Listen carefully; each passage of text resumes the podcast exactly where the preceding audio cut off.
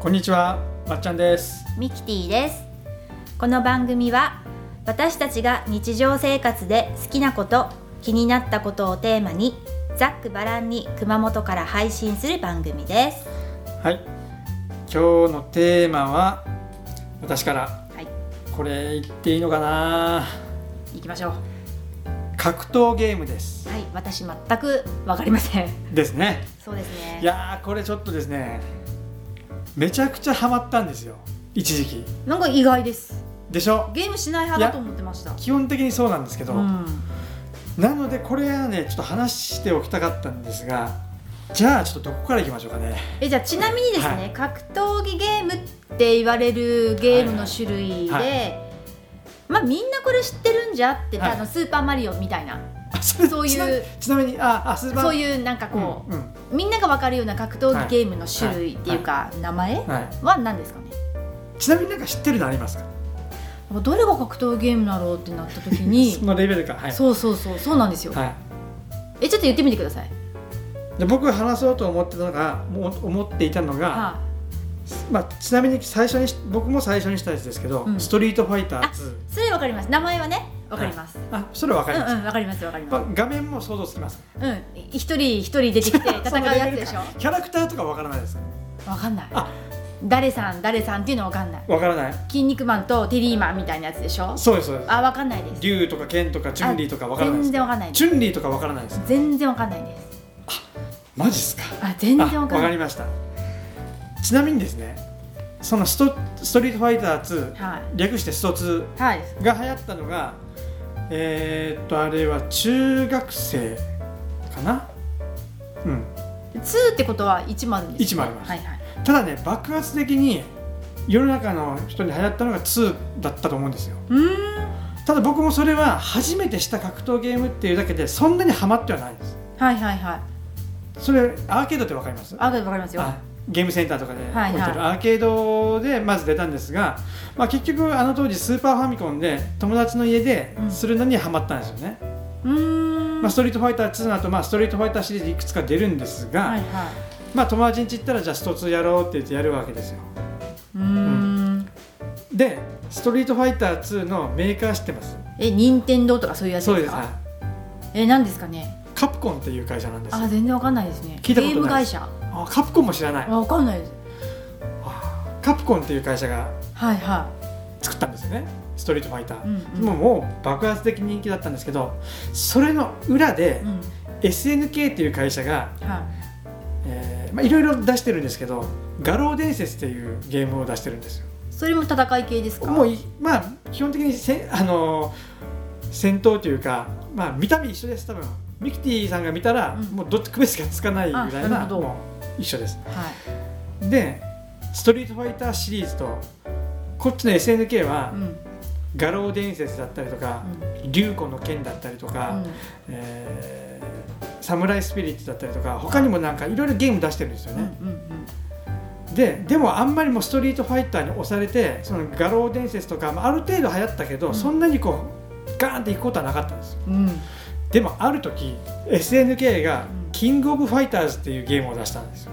なんかそれ聞いたことあると思いますそれめちゃくちゃ流行ったからですねあーなるほどキングオブファイターズなどんなゲームかって言ったら今までその言った画廊伝説とか竜子の剣とか、うん SNK が出したいろんな格闘ゲームうのんキャラクターを全てなるほど枠を飛び越えて集結キングオブファイターズ戦うもののキングを決めるっていうなるほどゲームを出したんですようんうんうんそれだけならまだあれだったんですけど、うんストリートファイターの方は1対1で戦うんですよねうんで3本勝負で2本取った方が勝ちなんですうーんだから2回勝たないとダメうなんんですよ、キングオブファイターズのうん違うところは、キャラクターを3人選ぶんですよねうんうんで3対3で戦うんですよいっぺんに勝ち抜きです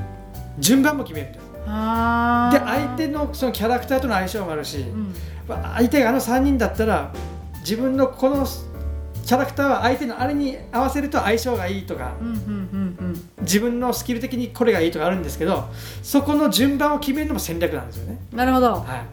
い、でそこで何が僕をそれにこう誘い出したかというと、うん僕の弟はゲーマーなんですうんゲーマーだったんですうんうんうんでそのストリートファイターもキングオブファイターズもゲームセンターでお金出してやる派だったんです弟はうんうんで当然そのキングオブファイターズは家庭用のゲーム機出てなかったんですよねうん当時はいはい当時はでゲームセンターでやるしかないうんでも1回50円かかるんですようんでも下手くそなやつがしたらもう一瞬で殺されるので、うん50円なんかほんと1分とかでなくなるんですよね、そしたら当時僕がちょうど予備校大学受験ん失敗して予備校に行ってた時なので、そんなにお金があるわけじゃない、うんで弟が「さ兄ちゃんちょっと行こうや」 誘うわけですよ俺そのしきらんし50円そんなねお金つぎ込んでも無理やと、予備校生にうねんそう弟は高校生だけどもう強いので1回50円使ったらもう何十人抜きするわけですよじゃあ50円でも十分遊べるってことそう下手すると3時間4時間コース行くわけですよへー弟は50円でそして何が良かったかというと弟めちゃくちゃ強いので兄ちゃんと兄貴とうん俺が強いけんキングオブファイターズの3人中2人でも俺は相手を勝ち抜けるけん1人を兄ちゃん使っていいってなるほどしてその1人も俺が使っているおすすめのキャラクターを使い方を教えて技も全部教えるけん兄ちゃんは別に瞬殺されてもいいので、うんうんうん一緒に行こうとおう結局2人で50円で何時間も遊ぶわけですよねなるほどそしたら俺も弟に教わりながらタダでするもんだけんどんどんどんどん強くなるわけですうーんそして予備校が終わって大学に行きましたうんそしたらもうですね多分パチンコする人と一緒ですもう中毒になってるんですよはあそれだけハマったもうですね一番ひどい時はあの大学に行く前大学ってその1校目から最後まで全部出るわけじゃなくて、うんうん今日は2校締めと3校締め三うんうん3つ目だっていう日は10時とかに学校行けばいいじゃないですか、うんうん朝まずゲーセン行くんです よね開店と同時にパチンコ屋さんと一緒でそしすてね誰か相手入ってこんかなとか思いながら対戦やっぱコンピューター相手しても面白くないですよねあやっぱり相手が熱くなって負けたらどんどん金つぎ込んで入ってきてそこに画面上に何人抜きって出るんですよあうーんあこの人今10人抜きしてる20人抜きしてるのが周りから見たって分かるんですよねへえそしてギャラリーはそれをずっと見て上手い人の見てたりするんですようーんそれギャラリーを背負いなが らそこの数をずっとあカウントしていくのが楽しいんですよねなるほどもうアドレナリンが出まくってーじゃあ戦うっていうことよりも、もうそのギャラリーを含めはいた勝ち抜きしていくっていう俺強えかっこいい、うん、そっちにもうだんだん重きが、まあそれが一番楽しいんですけどでもやっぱりもうもうそこまで中毒になるととにかくしたいとにかくそのゲームをしたい朝行って、うんゲームして大学行って大学の授業が1個空いとったらその間の1時間半でゲーセン行ってやって帰ってきて授業受けてでバイト行く前にゲーセン行ってバイト行ってバイトから帰ってきたらゲーセン閉まるまでゲームしてあーるだけ、ね、ひどい時はやっぱ月に何万かつぎ込んでましたはあでもそれだけでももう完全中毒ですへえでもそれってもうやめるきっかけってないですよねないですずーっと卒業するまででひどいのがひどいというか、まあ、ゲーム会社はそうなんですけどキングオブファイターズが最初に出たのはキングオブファイターズ9494 94年1994年に初めて出たんですよね、はいはい僕がしたのは96だったんですうよ、んでそしたら次の年には97が出るわけですよだから新しいキャラクターが出るし出る時期も何月頃出るって決まってるんですよねそそしたらなんか技も改良されるしどんどんグラフィックも良くなるし毎年もう待ち遠しくて次のが出たらもうゲーセンに行ってうわあそこのゲーセンに新しいの入っとったぜってなって行ってそしたらまたもうキャラクター変わるけんまた一から練習し直しなんですよねだから結局96979899うんまでやりましたで卒業予備校が96なのであ一個あれか3年生ぐらいでも3年生ぐらいの時はあんまりそこまで行ってないですうんうんうんでも98まではもうはだからこの3年間、はあ三年くぐり多いですねはいいやそれであそこでもう双璧なんですよねカプコンの「ストリートファイター」シリーズと、うんうんうん SNK の「キングオブファイターズ」うん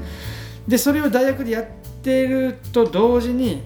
今度 3D のゲームが出てくるわけですよはいはいはいなんかわかります 3D の格闘ゲームって言ったらこれっていうのいやもう全然わかんないです何が 3D3D 3D ないのかとかも全然わかんないバーチャファイターとか聞いたことないですかあなんとかファイターは聞いたことあるけどじゃあ鉄拳とか聞いたことないですあ鉄拳は鉄拳さん鉄拳さんじゃないですじゃないやつうん全然あわわかんないですね 3D のまあ要するにあのアニメでも 2D のアニメと 3D のアニメあるじゃないですか、うんまああの違いですよね、うんうんもう 3D のゲームが出てくるわけですよ世の中にじゃあ進化もしうていろんな詳細な映像が出てくるってことそうです、うんそれもどんどんどんどん進化して、うんもう本当に実写に近くなってくるわけですよねしたら僕の弟に引きずられて 2D のそのキングオブファイターズ入ったんですけど大学入った大学の同級生の友達はうん 3D のバーチャファイター派だったんです よ誘われるわけですよまたそのバーチャファイターやろうぜはいはいそして先輩が鉄拳派なんですよはいはその鉄拳はこの先輩がうちでプレステで鉄拳やろうやともう鉄拳もバーチャファイターもそれぞれやっぱり強くならんといかんわけですよね、はいはいせん先輩への義理と、う 同級生に誘われでまあそれはもう家庭用のゲーム機でしてたのでいいんですけどもう大学もゲーム卒業してさあ社会人になるぞっていう時い、に、うんまたバーチャファイターの新作が出た、出たんですよねあのアーケードで。うん、それがまた何が違うかって言ったら今までと当然グラフィックとかむちゃくちゃ良くなってるんですけど、うんうんあのゲームセンターのゲームでその当時カードを買うんですようん、でカードを入れたら自分の記録がそれに記録されてるんですよねえ何回勝ったとかそういうことうんそういうそれそれとかあのこれだけ買ったら新しいアイテムが出てきて着せ替えなんですよコスチュームがレアなコスチュームとかでそのキャラクターをカスタマイズできるんですよねそしたら自分の好みの色とかあれで今まで道着を着て戦ってるうんやつがちょっと現代的なライダースジャケットとか着てサングラスとかかけたような格好になるんですよでそれは相当勝たないと手に入らないアイテムだったりするけん見と見てるギャラリーもあかっこよくねみたいなそして名前もなんか何段とかうん覇王とか名前がついてくるわけですよそれがカードに記録されてだけどさっきのその勝ち抜いて自分のそのアイデンティティかそのプライドとかがよりくすぐられるわけですよ もうひどいんですよ、やっぱ上手ですね、はいゲーム屋さんがねそ上手うただそれはねもうね就職する前後だったので、うんちょっともう友達とまあちょっとたしなむ程度でもう終わってもうその仕事し始めたら格闘ゲーム熱はもう一切うんうんなくなったんですよね、っていう流れがあります、はいでちょっと前に戻りますうん弟に誘われて、はいはいキングオブファイターズをしてた時にゲーム大会とかがあるんですよそれは町のどこかの街ゲーのムどこ屋さかんでどこかのゲームセンターで開催されるゲーム大会があるんですよね、ここれが弟と何回弟と何回か出たんですよねうんうんもうで一回恥ずかしいのが予備校で始めたって言ったじゃないですか、うんその予備校の最後の方になると、まあ、キングオブファイターズもだいぶ上手になって同じ SNK の「サムライスピリッツ」とかいうなんかその、えーえーと侍とか忍者とかで剣とかで戦うようなゲームもだいぶ上手になってたんですうんようね。んうんして僕よ予備校で浪人してるので自分の同級生がもう大学に入ってるんです。うんうんうんでそこの大学にちょっと友達に呼ばれて学園祭とかね呼ばれたら、学園祭でそのゲームのサークルがゲーム大会を催してるんですよね講義室ではいはい弟と2人で行ってエントリーしようぜっつって行っては恥ずかしい今考えたらものすごい恥ずかしいんですけどエントリーする時エントリーする時に名前を書くじゃないでうすんか、あのまあ自分の名字ですね、まあ、まっちゃんって言いますけど、うんうんまっちゃん兄まっちゃん弟っていう名前でお互いエントリーしてるんですよそしたら実況するそのサークルの人たちが実況するわけですよ、はいはい大画面でゲあのーななんとか兄弟 なんとか兄弟の兄なんとかなんとかっつってして恥ずかしいことに準決勝で兄弟対 決になるとか決勝でうん兄弟対決に、うんサムライスピリッツの方は決勝で兄弟対決になって、うん弟が優勝したんですうよんね、うんキングオブファイターズの方は俺は早々負けて弟が決勝まで行って弟は決勝で負けて準優勝したとか 町のゲーム大会も2人で行きましたよ、ああもうゲーム大会行くんですね、はそれは別に商品がどうのとか違う目的ではもう一切ないい、一切ないもうゲームやりたい違う腕試しですやっぱつ腕に覚えがあるやつが来るでしょあー町のゲームセンターで何人抜きしとってもその辺の近所の弱っちいやつかもしれんし、まあ、ひょっとしたらひょっとしたら強いやつがいるかもしれんけどゲーム大会ってなると、うん、ちょっと名の通ったやつらが来るんですよねあじゃあもういつもそのお店の常連さんだけじゃないってことそうですいろんなところからか、はなるほどい、で当時さっきゆ僕の同級生がハマってたバーチャファイターとかでうんうん有名なやつが、あのあそのバーチャファイターのキャラでアキラっていうキャラがいるんですよね、うん主人公なんですうけど、んでアキラを使う強いやつで、うん水前寺アキラっていうやつがおったんですよ ねいやこれ結構全国的にも有名で水前寺アキラって言ったらへえ、で僕は見たことないですけど水前寺アキラがどこどこのゲーセンによく出没するとかうんうんうん、たら対戦したやつはそこのゲーセンに行って水前寺明に勝負を挑むとかえー、じゃあ熊本の人ですよねもちろんそうです熊本の高橋名人みたいな人そうですそうですへえ、えそれはなりわいとしてる人じゃないです違よいねますもう当時は本当にただのあの学生さんた多分学生かまあでも結構社会人の20代が多かったかもしれないですねうーはんいなんでこのね話を今ここに持ってきたかというとはい、ここに来てですようん、ずっと忘れてたんですよゲームなんかあらもしかして違うんですよ YouTube なんですよはあは今はそのゲーム動画がアップされるんですよね、あそのやってる画面がってことそううーん上手い人のうん技とか、うんた戦い方とかうんうがんアップされるアップされるし、ちょうど弟からもなんか話聞いてたんですけど「キングオブファイターズ」が僕は96からしてたんですけど今2019年でしょ、うんうんついこの間新作が出たんですよ「キングオブファイターズ」の。何年やってるねんみたいな話ですけどえそれって久しぶりに出しましたじゃなくっていや多分1年1年じゃなもくうてずーっといやちょっと多分ちょっと間空いてると思いますそれが 3D でうん前 2D だったのが今 3D になってうん見た目めちゃくちゃ出来がいいんですよねかっこいいうんでもう一個の「ストリートファイター」シリーズも時を同じくして新作が 3D で出したん ですよそれもめちゃくちゃいいんですよ見た目それをちょっとあこんなのあるんだって思って聞いて一回検索して見たのがもう運の尽きでうん見ちゃうんですよね しかもさっき言った着せ替えがもっとレベルアップしてて今はもうゲーセンじゃなくてネット対戦なんですよ家庭でそうですよね家にいながらしていくらでも対戦できるんですよううねんでまた改造するやからも出てくるけんコスチュームがもう女のキャラがもう異様に爆乳になって もう水着で戦ってるとか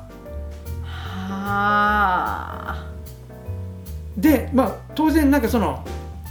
昔やってたのであ、うん今のはすげえとかも分かるんですようんはいはいはいはい全然見たことないスポーツ見てもわからないじゃないですか、うんうんでも昔してたら自分はできないけどわかるんですようんね、それがやっぱ面白いんですよねやっぱスポーツ見てるのと同じレベルのうんうん楽しさもあるんですよじゃあ実際するわけじゃないけどそうそ見て楽しむ、なるほど、まあでちょうどまた今その e スポーツっていうなんかわけのわからない言い方でゲームの大会があるじゃないですそかうですねもうスポーツそれスポーツじゃないじゃん、んまだあれサッカーしてるなら e スポーツって言い方もいいかもしれないけど結局格闘ゲームであっても e スポーツなんですよね、で結局まあその e スポーツとかでその今言ったバーチャファイターうんとかもあるんですよねうんそれを見るとなかなかでも見ると楽しくてたまに見るんですよねうんでうんあこれちょっとこんなに僕がハマったやつなので一うん回話してみたいなとなるほど思った次第なでるす、ほど、はい、で全然じゃあさっき言ったみたいにもうわからないんですよいねやもともと私が子供の時からゲームはしない派だったんですよあみんな何かしらそのファミコン時代あはいは何かしらみんな持っていはい何かゲーム持ってやってたんですけど私全くしない派で弟は持ってましたああーはいはいはいだけどリビングのテレビでするんじゃなくゲーム用の古いテレビを自分の部屋に持ち込んで自分一人でやってたのはいはいでもしくは友達呼んで、はいだから家族みんなでするっていう家じゃなかったんですよ、はいうちの親ももちろんしないし、はだからうちは弟だけがゲームをして私は全然しなくてお友達の家に行くとロールプレイングゲームみたいなのあるじゃないですか。い、ロールプレイングゲームですねうん、あロールプレイングゲーム なんか A か B を選んで進んでいくみたいなあですよあそうやなアドベンチャーゲームかもしれないです、うんなんかこう選んで進んでいくみたいなねそういうストー誰でリー性のもできるようなやつそうそうそうそうそう戦う系とか全然うん、そういうゲームしてる友達もいたので、それにちょっと参加したことはあったんですけど、あハマったから私もゲーム買おうってはならなかったんですよ。あーあのよくあるあるが兄弟いたらうん家でこのコマンド出してみみたいなやらせられるっていうのはなかったですか、だから私が下ならあもしかしたら誘われたかもしれないけど私上で年がすごい離れてるんですよ、はい7違うんですよ、はいだからちょっとこあう遊 ぶ、ーそうねうん、レベルもちょっと違うっていうか、波動拳って聞いたことあります波動拳は孫悟空っいや違いまてすいうレベルですよあ。ストリートファイター2でもうこう飛び道具ですよね、うん、手ほかららほらなん ほから孫悟空カメハメハみたいそなうそうそうそうそうあれ波動拳っていうのがもう一番手から出る飛び道具で、うんもう多分一番こう世の中で認知度が高いえー技なんですけど、うーんその出すコマンドがコマンドってわかりますアイテムいや技 ちょっと待って、えーすみませんコマンドわからないですよねわかんないですねコマンドその例えばボタン1個押すだけだったらこの例えば A と B ボタンあるとするじゃないですか、じゃあ A ボタンがパンチうんうんうん A ボタンがキックってするじゃないですか、うんじゃあこの飛び道具どうやって出すのって話なんですうよんうね、ん十字キーってわかりますうんうんわかります十字キーのじゃあ例えば下から、えー右の方向に、うんうん下から斜め下右うんこう4分の1ですね、うんをグリンとうんグリンとこうするのと同時に最後にパンチの A うん押すと波動拳が出るとか、はいはいはいはそれを逆にそれとキックを出すとこうたキックの連続キックが出るといかうんうんうんうんそういうそういうのを組み合わせをコマンドっていうんですはいはいはいはいそれが難しいのはものすごく難しいんですよ、うん今の一番簡単なのが下からこううん進行方向にグインとしてボタンを同時に押す、それが今の10倍20倍複雑になってくるやつもあるんですよねで何回もボタンを押したりなんかしないといけないってことそうそううーんボタン1回だけどその十字キーの方をもっと複雑にガチャガチャガチャガチャガチャガチャってして最後にパンと押すようなやつもあるんですよ、はいはいはいはいそれを母ちゃんとかに「ちょ出してんってこれ波動拳出してんって」みたいなお母さんにお母さんお母さんちょやってみようかって当時ちょお母さんもできんとかいいけど1回出して1回出して俺たちがどんなに楽しいかをちょっと分かってほしいみたいなでお母さんやってくれたもうもうもうとりあえずするけどもうもう分からんてみたいな感じですぐあ理解でるすけどよね多分そういうのが同じようなのが例えば恋人同士とか で例えばね年代があったらはいはいはい僕たちはまあ高校生とかでその家に彼女を呼んでくるとかそんなのなかったのでひょっとしたらまあ社会人とかだったらもうそんなあったかもしれないかなと、へえ、でもゲーム好きな人はやっぱ家でもそうやってするでしょうね、やっぱカップルでうんうんも、そう格闘ゲームは当時ゲームの本体が何万円かするじゃないですか、まあ、当時カセットって言ってましたけど、はいはいまあカ今セッソトフトですねわかりますゲームふソーっフてトするやつうふんーって、そうファミコンとスーパーファミコンまではそうですねゲームソフトがまあ当時まあ安いので5000円ぐらい高いのだったら8000円9000円してたんですよ、そしたら今度家庭用のゲーム機でしたら普通のこういう手で持つコントローラーじゃないですか、うん十字キーがあってボタン、うんうんうんでもゲームセンターの格闘ゲームするとこってコントローラー違いますよね、うん、一体型のやつ、一体型でなんかこうスティックみたいなのが出てて、うんうんはいはいやゲームセンターで慣れてたら家庭用のこのコントローラーじゃしにくいんですよねそのコマンドがあー確かにコマンドのやり方が全然違うので、んんそしたらその格闘ゲーム用のコントローラ別売りー別売りのでっかいゲーセンのあそこの台のあそこだけを外してきたようなやつを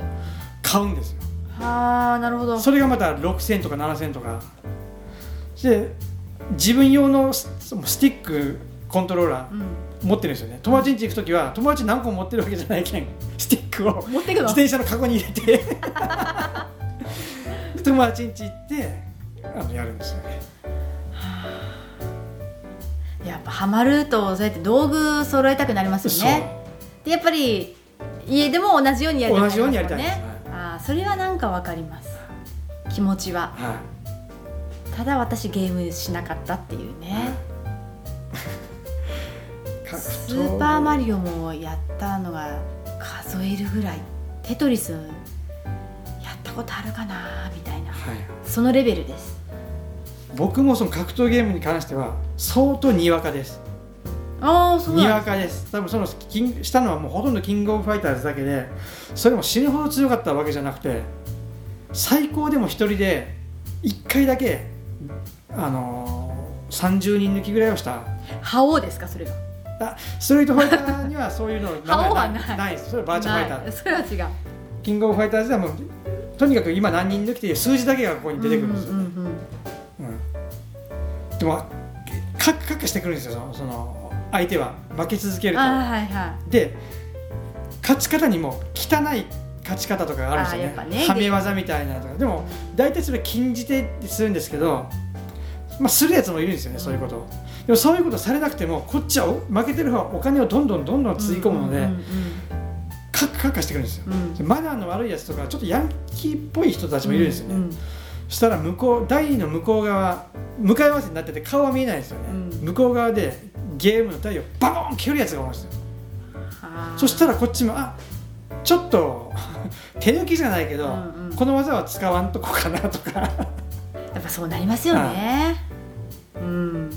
弟はそれで喧嘩を売られるのも一つの楽しみにして、ああそれはそれうんも弟は何人抜きが50人抜きとかはもう当たり前のレベルで、ううんそれが途切れるのはもう対戦相手がいなくなって誰も入ってくるやつがいなくなったけん終わっちゃうみたいなはあすごい人がいると、まあ、100とか200とか言ってたんですよねへえで結局つ強くなったら俺はそこまで強くなくななかったですけど弟の友達も強かったんですようんで2人で行って、えーその友達が、まあ、なんかレイレイちゃんレイちゃんって言ったんですけどレイちゃんと弟と俺キングオブファイターズ3人だけん3人で1人ずつ使ってゲームするわけですなるほど3 100人200人抜いとくと何時間もかかるわけですよ、うんうん朝10時とかからしてもお腹減ってくるわけですよあそしたら俺じゃ無理だけど弟かそのレイちゃんならとりあえず俺たち飯食いってくるけあ、ん、う3人とも1人で使ってやっとってん、なるほどゲームを続けたまま 飯食いに行って帰ってきたらはい交代そこまでしてそうその何人抜きってもうせっかく200とかまで行ったけんこれを一途切回れさ終わせったくわたけないら一からまた始まるからはあすごいそのレベルはもうすごいいいレベルそうめちゃくちゃ強いですでしょうね、はあすごいでもその200人も対戦相手が来るってことですだねけんだけんが町にもちっちゃいゲームセンターあるんですけどそこに行ってもちっちゃいゲームセンターだけん人来ないですよねもうそんな56人したらもうあこいつにかなわんって思ったらうんうん相手1人しかいなかったら1人がもう23回負けたらしないんですよね、うんうんしただけが当時自転車しかない我々、うんあのー自転車で2駅遠征しましたか遠征してやっぱり人が集まる大きなゲーセンまで行きああやっぱりましたねね、そうじゃないと100人単位では人来ないですもそうんねですだけどやっぱり流行ってるゲーセン目指して行くんでっすてことはやっぱそういうレベルの人たちは大きいゲーセンに行まくかた集まってくるら集まってきます集よまってくるんですねでも名前が広がっていきますよねやっぱり、うんはあなるほどでもう顔をあかなわんやつがおったらもうしないんですよあいつ早く帰らんかなみたいなそこは自分は挑まないんですねそうですあのもう1回2回してたまには挑んでももう負けたらもうもう力はもうすごくわかるんですよねもううんでもこいつが帰るまで待とうとか台がやっぱ何個かあるので大きいところはう、んもう他の台で、うんはあやっぱそれって男の遊びですよねそやっぱ女性うは女性いない、ですよいないねたまーにいたたまにいやっるぱキングオブファイターズ3人組で来てする女の子たちもいた、うんでもそのもう稀です稀ですよねなんかゲーム好きの友達もなんか戦う系をやってたっていう記憶はあります女の子ですよ、はいはいはいゲーム好きはいはいだけどやっぱゲーセンに行ってまでしてないからおそらくうん多分自分の家でうんうん多分ただ対戦してただけだと思うんですよね、やっぱゲーセンに行くってよっぽどですよよっねぽどだって他の人と戦いたいからそ行うくそんうでしょそうまあそういうか、まあ、新しいゲームはまだゲーセンにしかないからああそうかそうかそうか、なるほどいやー多分男の遊びかな、でその就職してだいぶね10年、うん20年経つんですけど、その間ずっとしてなくて弟がちょっと離れた関東の方にあ違う関西の方に住んでるんですけうんど、この間というか何年ああ違う1年12年前に会った時に兄ちゃんと「キングオブファイターズ」の新作がプレステ4で出るらし いそうおお前知るのそれ、いやずっとしてないけどなんかすごい出来がいいらしくて、うんあの兄ちゃんプレステ4持ってる時「ようボタン」って言ったら「買おうや」って言うのよお俺は持ってるけんうん俺多分バーあのストリートストリートファイターじゃないや、えーキングオブファイターズ買うけんそしたら兄ちゃんとほらネットで対戦できるタイプはいはいは買おうやって言うけど本体もう高いじゃないですか今い、の、うん、高い多分45万するのかな、うんそれとコントローラーとそのソフト変えたら6万7万の出費になるわけですよね、いやちょっとそれは無理やとうん言ってたんですよ、うんで発売されて1年ぐらい経って今ほら俺が YouTube で見てあこんなになんか楽しそうなんだとあ弟しようのかなと思って、うんうんこの間 LINE して時にあの「してるのかと」うんちょっとしたけどもう勝てんけんもうすぐ面白くなくてやめた」って多分20年ブランクあるけん、うん、やっぱ現役の人には現勝て役ないの人には勝てんしもうやり込み方が多分、うんうーん違うもう昔とは今は情報がそういった YouTube とかでこうやったらいいとかうーだけど昔の人ともうレベルがもううんガガーンと上がってるけん、んなるほどうんじゃあやっぱり対戦して通信で対戦してるわけでしょそのそうそうそう弟さんもうんってことは全然知らない人そうとそうそう対戦してるうんやっぱそういう人たちってやっぱり、まあ、自分で終わらせる人もいるかもしれないけど、うんいろんな人と対戦したいから通信するんですよね、うんそしてこの時代だけ SNS とか YouTube とかそういうのでちょっと強かったら名前が売れてくるんですよすぐやっぱりね、はあ、なんか今の時代ってすごいですねどの世界もそネット社う会そうじゃあもう全然されてないんですかわざわざ買ったのに弟さんいや弟そもそも他のゲームも好きであじゃあそれ以外のものをやってるってことそうそうそはあでも買わなくてよかったうよかったあ今言った他のゲームをしてみたいその格闘ゲームでも手が今あ格闘ゲームはピアアノみたいに動かん とね無理なんだけど、まあそんなガチャガチャ急がなくてもできる楽しいゲームいっぱいあるじゃないですか、うんうんまあ、そういうのちょっと今ので今のすごいあの出来のゲームをちょっとしてみたいなっていう気はありあますねーやっぱゲームハマったことがあるからそう思うんですかねゲームの楽しさを知ってるのと、うんちょっとこれまだ格闘ゲームとは離れるんですけど、うん今 VR ってあるじゃないですか VR なんか聞きますね VR ってなんだっけバーチャルリアリティそれは戦う系違うえー、っとですねこのなんかははめますよねはめますこう、うん要するにそしたらもう視界全部がゲームの世界に入るんですよ自分が戦うってこと今度まあ、戦うだけじゃないんですよなんか体験する体験する、えーバイオハザードとかわかりますうん名前はわかります要するにもうす世界そういう世界に入って、うんまあ、ゾンビうんと戦ったりするんですけど、うんまあ、要するにもう普通の館の中に自分がいるわけですようんうね、んそして歩いてって階段開けてうん後ろ見ようと思ったら自分で本当に振り返らんと後ろが見れんわけ、うんうんうん横から来る敵に気づこうと思ったら横を見らんと気づかんわけです、うんうんうん音もステレオだけん斜め後ろから物音がしたとか下の方の1階の方から音がいましたぞとかも音でわかるんですよあーもう本当にもうリアルな、もう本当にリアルなんですようんそしてその映像もものすごいリアルでうん現実じゃありえないことが起こるわけでしょ、その世界に入ったら俺ちょっともう廃人になって抜け出せないんじゃないかと思って怖くて買えないそっちそうそうもうハマりすぎてはあ仕事しなくなるんじゃないかなと思ってへえ一回ちょっとねそういうのもちょっと興味があるけん YouTube で見るんですよね、今最新のプレステ4のおすすめゲームどれだとか、VR のゲームはどれだとかちょっと見たらうわこれを VR でするとどんなことになるんだろうって思うレベルなんですよねちょっとあのー送りますこれちょっと見てっていうのわかりました、はなんかテレビでこういうの流行ってますってはいはい言って、はいなんか紹介するのあるじゃないですか、はいはそういうので見たことありますもうゴーグルはめて、はなんかそういう映像が出てきてでカメラでもこんな風に見えてますよ、みたいなはい噂あるんですけど私あんまりそういうゲーム的なの興味ないのでへーで終わるんですよいつもそしてもう一個やばいのが VR でオープンワールドでわかります全然わかんないです、昔の「スーパーマリオ」とかだったらうん一面クリアとかスタートテレッテッテレッテって始まって、うん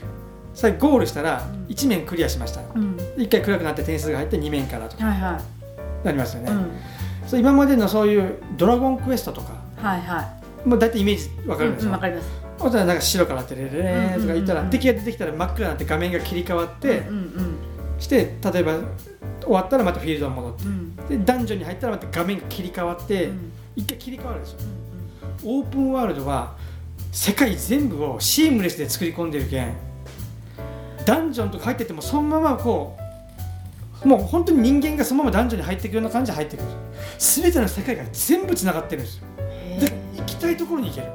今までのゲームは誘導されているんですよね、ああそこにもうそこにしか行けないうんうんうんここのあの敵を倒さないとここの門が開かんけん先の世界に行けないとか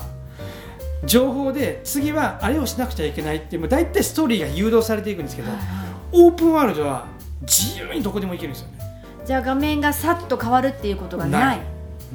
へえだからあそこなんかもうもうどこにでも自由に行って人ん家に入っていって勝手にもう5キロ避けた離れた家の先まで行ってそこの家の2階に入ってそこのタンスの2番目の引き出しを開けてみるとか